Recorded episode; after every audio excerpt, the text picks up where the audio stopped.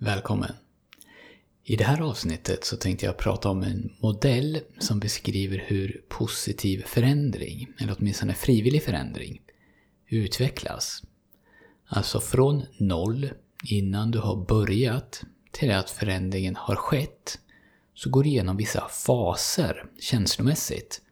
Och det är de här faserna som jag tänkte ta upp, för om man förstår dem så det är lättare tror jag att orientera sig i förändringen och förstå varför man känner som man gör och varför man agerar som man gör. De fem faserna de utvecklades ursprungligen på 70-talet av två män som heter Don Kelly och Daryl Connor. Sen så har den här modellen omarbetats och anpassats så när jag försöker få grepp om den så verkar det som att ganska många har använt sig av den i sitt arbete och sen tagit fram en egen version av den. Men de fem faserna i originalform, det är de här. Fas 1. Oinformerad optimism. 2. Informerad pessimism. Fas 3 hoppfull realism. Och jag sätter en liten asterisk här för att det här är den mest intressanta fasen tycker jag. Fas 4, informerad optimism. Och fas 5, completion på engelska, tillfredsställelse och ny identitet. Och kanske så förstår du ungefär bara av rubrikerna vad de här faserna innebär, men jag tänkte att gå igenom dem lite noggrannare nu. Oinformerad optimism infaller när du planerar, när du sätter visioner och mål och tillåter dig själv att se allt positivt som ska hända. Alla drömmar lever fortfarande i den här fasen. När jag har pratat om förändring förut så har jag sagt att, att man i den här fasen är hel, ren, utvilad och mätt. Alltså på pappret så ser man vad som krävs och man är övertygad om att man klarar av det en timmas promenad varje dag. Hur svårt kan det vara? Eller 30 säljsamtal i veckan. Det är väl bara att slå numren och säga det jag har övat in. Du vet alltså vad du behöver göra, men du förstår ofta inte riktigt vad det kommer att kosta dig känslomässigt att göra det. Nästa steg är informerad pessimism. Då kommer verkligheten ikapp dig. Och den kommer ikapp i många olika former. Kanske har du sagt till dig själv i planeringen att du ska utföra någonting 50 gånger innan du ska utvärdera. Och när du var hel, ren och mätt så kunde du se hur det skulle krävas 50 repetitioner eller till exempel 50 korta promenader innan du realistiskt, realistiskt sett skulle kunna se något verkligt resultat. Och det kändes inte som en sådär jättestor sak. Men nu efter fyra promenader så har ingenting hänt förutom att du har ont i knän och fötter och nu är hösten här så det är kallt och regnigt. Och den där lite romantiska bilden som du hade där du promenerade bland träd med röda löv och luften som man andades var lätt och hög och frisk. Den har inte det minsta att göra med verkligheten utan nu är det kallt, det är blåsigt och det är mörkt och eftersom du är inne i en förändring så är det dessutom mentalt jobbigt. Du är ju van att göra någonting annat den här tiden, någonting som du känner till och som är bekvämt. Men nu gör du någonting ovant och obekvämt. Så du tänker att 46 sådana här skitpromenader till innan jag ens ska utvärdera. Finns inte en chans att jag orkar det. Och jag kan utvärdera redan, redan nu förresten. Det här funkar inte. Det suger. Så i den här fasen så har du kommit tillräckligt långt för att uppleva allt det svåra förknippat med förändringen. Men du har inte kommit tillräckligt långt för att uppleva fördelarna. Och ditt beteende har inte börjat formas till en vana ännu, så fördelarna är inte lika tydliga som de var när du planerade. Men den långa och hårda vägen dit är mer tydlig. Och du känner också dina egna känslomässiga begränsningar nu. Att kontakta folk till exempel, när det väl ska göras.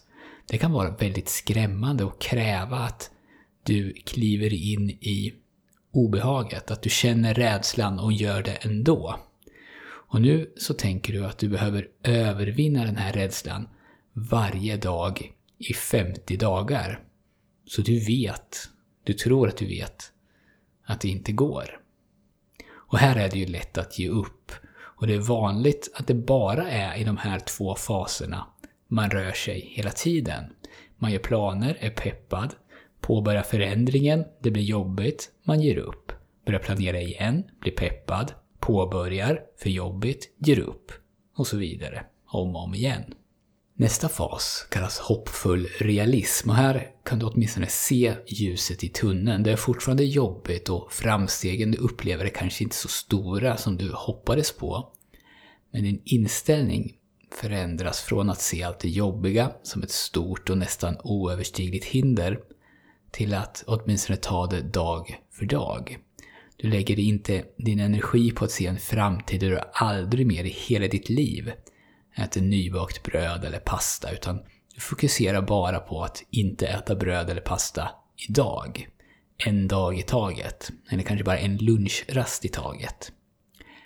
Och den här fasen är fortfarande väldigt tuff, men du börjar i alla fall inse att det kan vara möjligt tack vare att din inställning eller ditt mindset skiftar från att bara se det jobbiga eller att se allt det jobba som ett enda stort hinder som du behöver besegra med din viljestyrka till att börja dela upp de här hindren i mindre delar och kanske börja göra vissa saker som underlättar för dig själv.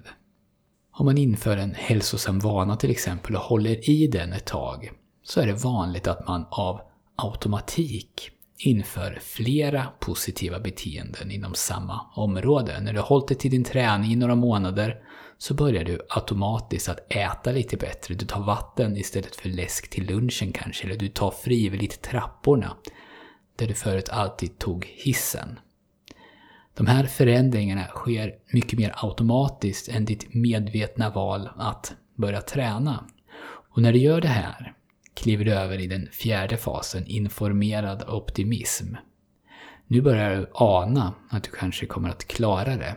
De resultat du var ute efter har nu börjat visa sig och ditt nya beteende är inte så jobbigt att utföra och genom handling så har ju du finjusterat din plan till att bli någonting som fungerar inte bara i teorin utan också i praktiken.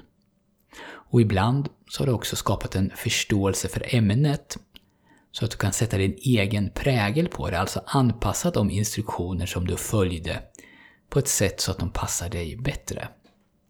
Om det handlar om någonting på jobbet kanske du har upptäckt att det blir bättre om du samlar allt som har med det här att göra till två fokuserade dagar istället för att sprida ut det lite varje dag. Om det har med din hälsa att göra kanske du inser att chansen att hålla långsiktigt ökar om du tillåter dig själv att fuska med kosten på lördagar så länge du följer planen under veckan. Bara som exempel. Sista fasen tolkar jag som att du nu kan se dig själv på ett annat sätt. Om du pratar med någon så ger du inte längre några ursäkter när du pratar om det här ämnet. Du ser dig själv som en sån som tränar till exempel. Du ser inte dig själv längre som någon som försöker att komma igång med träningen. Och du ser dig själv som en sån som får saker gjorda, inte som någon som alltid skjuter upp men försöker bli bättre. Och de beslut du fattar nu, de speglar den här nya identiteten. Om någon erbjuder dig en bulle, trots att du inte äter eh, fikabröd på veckorna, så tackar du automatiskt nej. Det kostar ingen mental energi. Den tidigare versionen av dig skulle ha sagt mm, ja, det skulle vara gott, men jag borde ju verkligen inte. Och det var en kort beskrivning av den här modellen. Jag har två reflektioner baserat på min egen erfarenhet angående den här modellen. Och så ska jag prata lite om asterisken, som jag satte vid steg 3, hoppfull optimism. Min första reflektion är att den som har tagit sig igenom hela modellen skiftar sitt mindset i nästan allt han eller hon gör. Många av oss, vi vill ju förändras på något sätt eller vi vill uppnå ett visst mål. Men innerst inne så tror vi inte riktigt på att det någonsin kommer att ske. För jag ser mig ju inte som en sån. Jag har sett alla de här framgångsexemplen i tidningar och TV men tyvärr så är det inte jag. För jag har ju försökt så många gånger utan att lyckas. Så jag har det nog inte i mig helt enkelt. Men om man har klarat det en gång så förstår man att det är möjligt på riktigt för mig. Det handlar bara om att orka ta sig igenom vissa faser och att ha en taktik för det. Men att det inte är taktiken, eller att det nästan aldrig är taktiken eller planen som det är fel på när det inte funkar. Utan då är det utförandet. Så att om jag behöver bli bättre på någonting så är det inte att planera inför förändring, utan det är att utföra den. Min andra reflektion är att de flesta av oss, vi rör oss mellan de här faserna. Bara för att man har tagit sig till steg 5 så behöver det inte det betyda att man alltid kommer att stanna där. Det är lätt att halka tillbaka till sitt gamla jag och sin gamla identitet. Men det betyder inte att man ska ge upp, utan det verkar, enligt min erfarenhet, bara vara en naturlig del av livet som händer oss nästan alla. Två steg framåt och ett tillbaka hela tiden. Och ibland så tappar man balansen och stapplar fem steg tillbaka. Och hur jobbigt det än må vara och hur arg man än blir på sig själv så är det bara att tugga i sig, för livet är hårt ibland. Och nu kommer jag till den här asterixen, tror jag väl att det heter. Steg 3 kallas ju för hoppfull optimism. Men den refereras lika ofta till ett annat namn, nämligen Valley of Despair. Och det skulle kunna översättas till hopplöshetens dal. Och skillnaden mellan hoppfull optimism och hopplöshetens dal är ju onekligen stor. Men som jag tolkar det så är inte skillnaden så stor, utan här gäller det, när man är i den här fasen, då gäller det att göra jobbet. Och när man är mitt i den, då gnetar man bara på utan så mycket belöning överhuvudtaget. Den som har myntat uttrycket Valley of Despair, det verkar vara Brian Moran i en bok som heter The 12 Week Year som jag kan rekommendera, som jag kanske har pratat om i tidigare poddar. Men den handlar om planering och produktivitet. Och han skriver att det är här som de allra flesta ger upp. Om man ska använda en annan bok, The Dip av Seth Godin, som jag pratade om i avsnitt 41, så skulle jag vilja säga att dippen kommer någonstans i fas 2 eller fas 3, beroende bara på var man väljer att sätta, sätta gränserna. Men kontentan är i alla fall densamma. Om du söker förändring så behöver du vara medveten om att det kommer komma en period, ofta en ganska lång period, där du kommer att vilja ge upp. Du kommer att ifrågasätta om ditt mål verkligen är rätt mål, om det är värt så mycket som du först intalade och du kommer ifrågasätta om din taktik, alltså din plan för att ta dig dit, är det rätta. Du kommer att försöka att rationalisera och logiskt förklara varför du ska ge upp, varför du ska välja den lätta vägen. Och de här förklaringarna du ger dig själv kommer att känna, kännas rimliga. Och om du lyssnar på dig själv här så kommer du inte att komma framåt, då kommer du ge upp. För det är inte planen det är fel på, utan det är på utförandet det hänger. I boken The 12 Week Year så citerar Brian Moran Mike Tyson “Everyone's got a plan until they get punched in the mouth”. Att få en smäll på käften, det hör till. Och om du vill vinna så kan du inte ge upp när den här smällen kommer. Trots att den gör ont så måste man ta den och fortsätta framåt. Och ett sätt att underlätta för dig själv att fortsätta framåt tror jag är att börja med mental träning. Om du signar upp på min hemsida så kan du få allting du behöver för att komma igång och det kostar ingenting.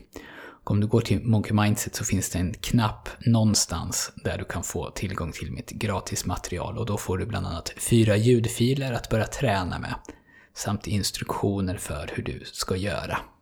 Och jag har också en betald produkt, ett mer omfattande träningsprogram som heter Monkey Mindset Plus och i det så jobbar vi med bland annat mental återhämtning, självkänsla och fokus men också sånt som sömn och mål. Och det är ett program som löper över 16 veckor och det ingår videos och ljudfiler och uppgifter att göra och alla instruktioner som du behöver. Och det här programmet finns online och du tränar helt i din egen takt. Och när du har köpt programmet så har du det för alltid. Så du har alla de här filerna och övningarna för alltid när du väl har köpt. Så kolla gärna in det. Och just nu i september, september ut, så får du boken Mindset skriven av Carol Dweck på köpet när du köper träningsprogrammet. Så då, om du är intresserad så kan det vara ett bra tillfälle att passa på. Det var allt för den här gången. Ta hand om dig, tack för att du gav mig av din tid och jag hoppas att vi hörs snart igen.